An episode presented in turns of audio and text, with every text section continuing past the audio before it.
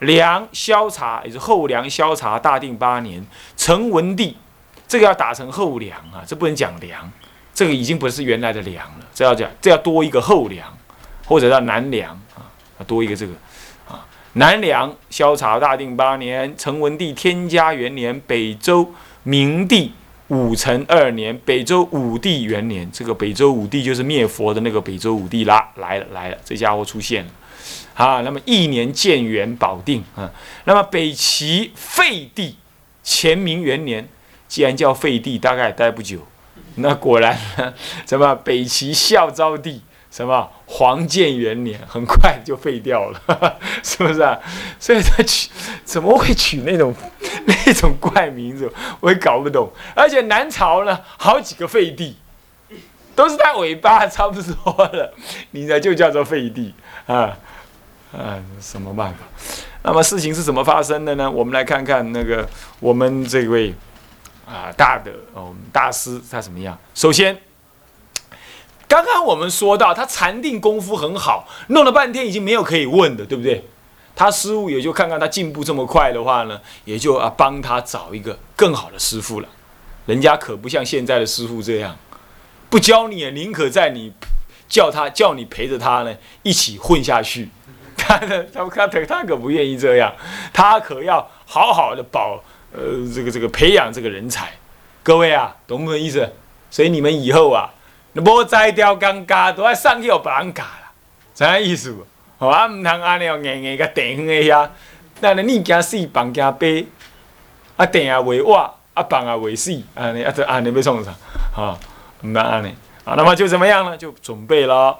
那么听说还替他准备了一些盘缠啦什么的，让他什么向北入光州，也就是河南光山县。这么打错啊？光山县啊，没什么印象。我再看看原稿，看有没有错。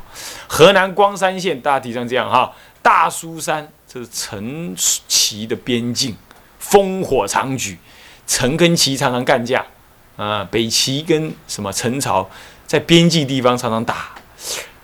我们这位慧思禅师本来是要到南方来的，南岳衡山，他到衡山来的，可是来到大苏山，刚好是陈齐的边际呢，刚好在打仗。人家劝他说：“大师啊，你不要再前进，前面没保险，你暂时在大苏山山上躲一躲好了。”当时还没有洲际飞弹，所以说还不会打到山上去，山下砍一砍也就算了。懂吧？让你躲到山上去呢，还算保险。所以说，他就躲到那个大苏山那里，等着，等着国家太平，他就要到南方的衡山去。所以呢，我们以后到大陆去，也可以到衡山去看一看，到底为什么惠思禅师一直想要到衡山去？到底好在哪里？是不是这样子啊？啊？那么不管了，总而言之就是，不过呢，再怎么样好的山水，到今天来已经没甭提了啦。啊，已经甭提了啊！到处都是人，到处都是。你看，就黄山，到处都是人。你你得把眼光往那个山里头看，没有看到人，那好，还不错。可是你稍微转头一转，啊，一堆人，一堆人，一堆人，永无止境的一堆人，从世界各地都跑来，你没办法啊。所以那已经没办法修行了。所以现在只要找那个名名不见经传的地方去修行才可以。名山大泽已经没办法修了，时代因缘这样没办法啊。那么呢，他就到了那个地方去啊。当时慧思禅师没办法，只好到那里去。那么呢，他到那里去依止慧思禅师。慧思禅师当时的禅法威震武林，轰动武林，惊动万教，金光强强棍，水气千条，被杀无半条，就是这样子。他那个时候呢？是怎么样？呃，禅法相当的怎么样？相当的，可以说呢，威震当时的佛教界。不过呢，他讲话非常利，常常对般若的正见呢，一般人呢见见解跟他不一样，他就破斥别人，把人家破的怎么样？脸上无光，头面长霜，然后就怎么样？就发火，怎么样？干脆。药里头放砒霜，就把他给毒了。结果这他被毒了三四次，他被毒，他有一次 毒了，总整整搞了好几个礼拜 才把排毒排干净。他一定吃的什么了？他一定吃的那个什么那个雷九南的什么什么的排毒剂还是怎么样？我不知道，反正他都没吃药，还在排毒，嗯，静坐排毒，观空，自己毒就排出去，是这样。所以这位老这位大德啊，实在是不得了哈，那个道力不可思议。他呢是西元五一五年到五七七年的人，总共活了多久？才不过活六十二岁而已啊！你被常常读嘛，读读来读去的，活不久。那么天台三祖哦，这位大德呢，很不容易，他是非常刚猛的一个人呢。他十岁、十五岁出家呀，出家的时候，为了要找一个安静的诵经的地方啊，你知道他跑到干脆跑到哪里？跑到城郊外面的坟墓堆里头去诵经。那么诵什么经，你知道吗？诵《法华经》。哎呀，诵诵诵诵不懂，诵不懂一定是什么呀？妄想纷飞，不能随你入关，随文入观，对他就痛苦啊，痛哭流涕啊，撞墙壁，一直诵诵诵诵诵，诵到后来，哎，普贤菩萨骑六牙白象跑出来，出来什么？给他这么一摸顶啊！哎呀，你这一这么用功，好好加持你，这一加持。这一加持了，你知道吗？第二天早上起来，头上一摸，哎，那牙嘞鼓起来了。你看看，够你用啊拱哎，或者拱起来头捧起来嘞。从今而后，他的头上呢就长出一个大包肉髻，长出来。就因为这个肉髻啊，大概脑容量增加了，还是怎么样？哎，什么经你还是能看懂？法华经上诵得懂，三年之内送一千多部。法华经，然后要送般若经也送一千多部，什么都送一千部，金刚经送一千多部，什么就送一千多部，好用功这个人，日以继夜用功，没老师哎，没老师，从小不晓得什么生下来的，从小就没没爹娘，哎是这样，没爹娘，他还搞不清他爹娘是谁，就叫十五岁觉得生命很苦，就跑去出家，出了家也没人教，然后就在坟墓堆里开始诵经。他也不管什么戒定慧，什么都不管，他可以诵经。然后呢，修禅，他乱修一阵，得禅病，得禅病，他就硬要这样修，修的整个脸都是肿起来，肿得像大馒头一样。他继续修，继续修，继续修，一下把他参透了，嘘，像消气的一样，第二天就好了。这种人是这样修法的，完全猛干一阵，这样子的，是这样修的，这很吓人。所以一辈子讲经说法也非常刚烈，所以人家听得很火大，那就把他给毒了。这一毒的毒不死，你看又毒不死，后大来了，我的多讨讨维系啊，哇，就是这样子。所以这种人呢，跟智者大师性格不一样。是是他性格是很温和的一个人，是书香门第出来的，很温和的。所以遇到这种师傅啊，也正好，明白吧？你要知道，慧师大师观音菩萨示现他示现这么刚猛的修法，这种修法。那么呢，有一次啊，他在大苏山修还呃衡山修行的时候啊，衡山下面有道观，那道观本来有很多的什么信徒，那么慧师大师是后来的嘛，那到了衡山去的时候，人家都跟着去，哇，都跟着去了那个那个道观的庙啊。本来办法会啊，什么拜道啊，离斗对吧？离斗看魂啊，修经啊，都好几千人、上万人。现在呢，门可罗雀，没几个人。他气得冒烟。他一看，哎呀，所有信徒都被那个惠师老头子给给抓去了，给找去，他就去告密，告说呢，他就藏了一些什么呢？藏了一些兵器呀，藏在那会师大师的那个庙里头，然后就找那个。勾结地方的那个那个小官呢，就去那里说搜查，说他要叛乱。你看聚集群众这么多，其实都是信徒，你懂吗？他聚集群众那么多，他就是叛乱，然后他就告啊，这么一告，哎有哎有，那就好告到皇帝那里。皇帝说真有这种事，妖僧，好把他找来。然后找来的话，就是那阿斌哥就过去说，你要去，他说不用，我自己去，我说到做到，我一定去。好好好，你来你来。结果呢，皇帝呢就派门把守，在四个城墙上把守，看那个妖道什么时候来。结果同时呢，快马飞鞭从四个四个地方都有骑快马的那个报威啊，有不？报威啊，报马子的，就是那个什么骑快马报军情的叫报威啊，哒哒哒哒哒哒，从这东西南北四个城门一起跑进来，喘了半死说：“不什么代志啊？”是吧？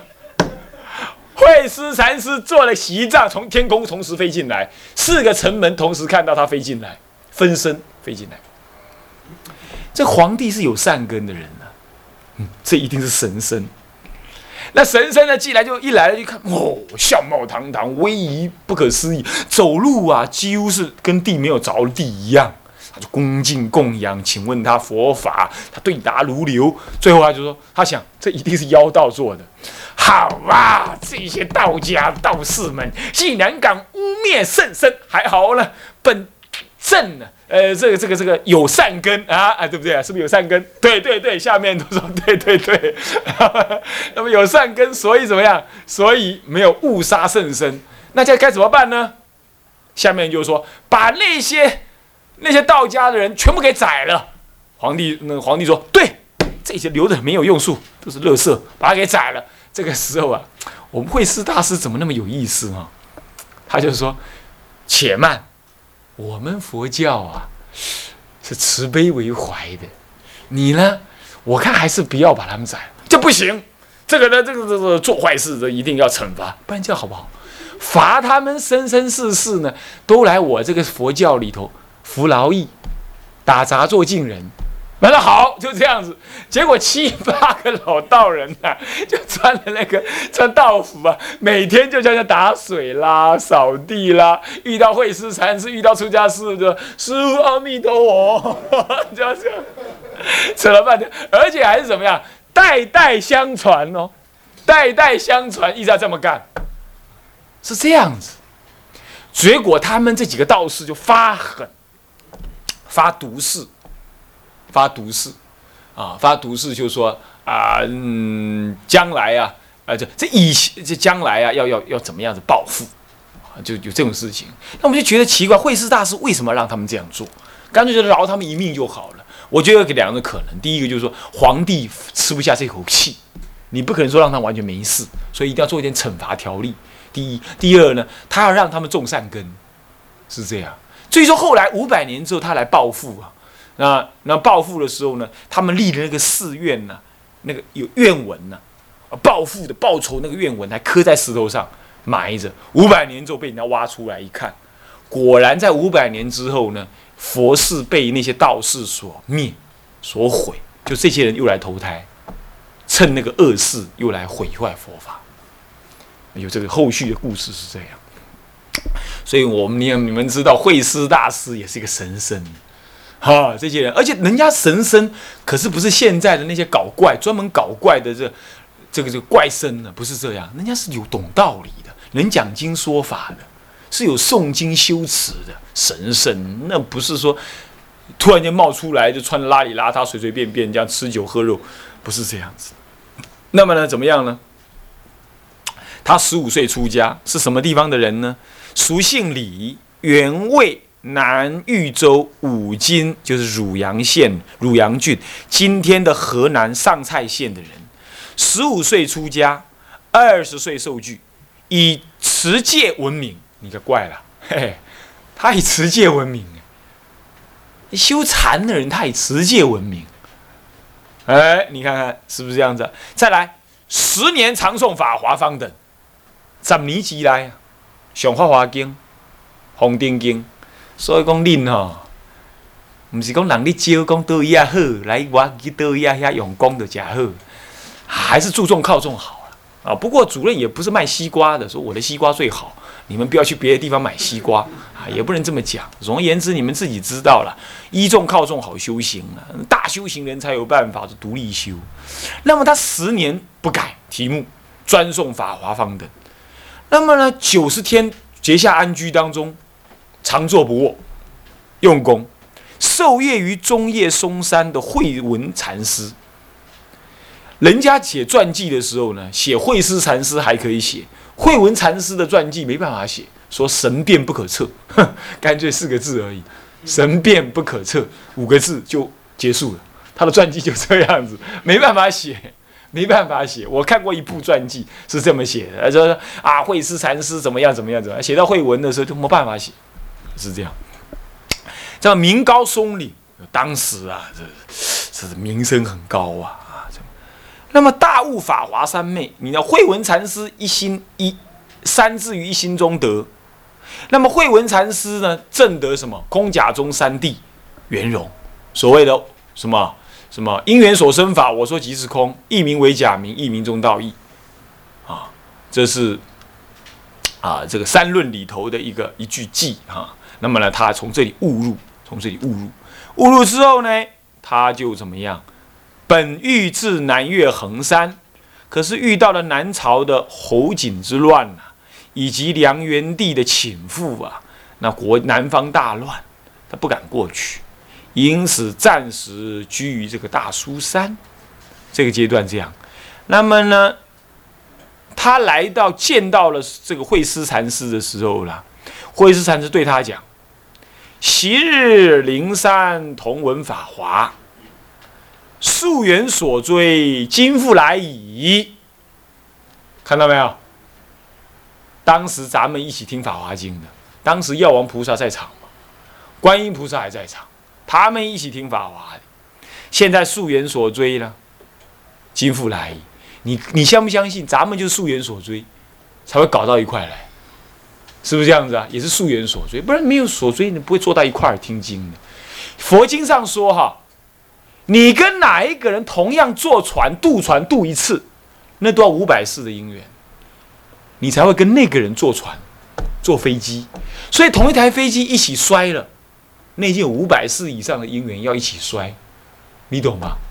他以前一定过去怎么样子害了人，这五百这一台飞机的人共同害了什么人？他们现在就要坐这个飞机一起摔，懂意思没有？是这样，已经有溯源所追。那么有人在高速公路上开车，不在那个中横上开车，开开开开到一半的时候，哎，石头这样压下来，有没有压死了？你说这没因果？有没有因果？他注衰了，他没有因果，倒霉，是不是这样的？不是，《地藏经》讲怎么样？《地藏经》讲不孝父母有天地灾杀报。不孝父母有天地的灾杀之报，比如说叫雷公死，有无？有叫飓风吹死了，给水淹死了，林肯大郡怎么样？这样子，那都有过去无量边劫以前的天地灾杀因缘。那那你这样讲下来，那这样的话，那那这样话，那个建筑商啊，建筑商就没有什么，建筑商就没有什么什么责任了，也不对，就也不能这么讲。就也要有那个建筑商乱盖房子，所以才会有今天他现起这个因缘，不然他可能他因为修行的关系，摘沙报会变成怎么样？只是摔倒一下，断一条腿就没事了，懂意思没有？所以你要记得哦，如果有天然的灾变，那一定都是有乃至过去式的因缘，不一定是不孝父母啦，不能这么都讲了，但是一定有因缘。这《地藏经》就这么说的，懂意思没有？OK，就讲到这里，那么接下来 溯源所追，我们也是溯源所追啊。那么呢，他就跟他讲，来来来，来送《法华经》，你已经送过了，对不对？好，你送到怎么样？见到灵山会上俨然未散，是不是？好，我告诉你，咱们是一起听《法华经》的。来，现在我教你一个专送《法华经》修法华三昧观的方法。那请师傅慈悲教导。那么慧师禅师教他说：“我告诉你啊，这是普贤道场。”普贤道场就是我们在《法华三昧忏》里头写的那个什么，那个道场配置图有没有？就差不多是这样。要洗澡，要进去上净寺、下净寺，要换衣服，然后进去道场里头有忏、有忏堂，有什么堂？观堂、观堂这样子，就叫普贤道啊。里头里头供奉什么？骑六牙白象的什么？普贤菩萨，你们看过没有？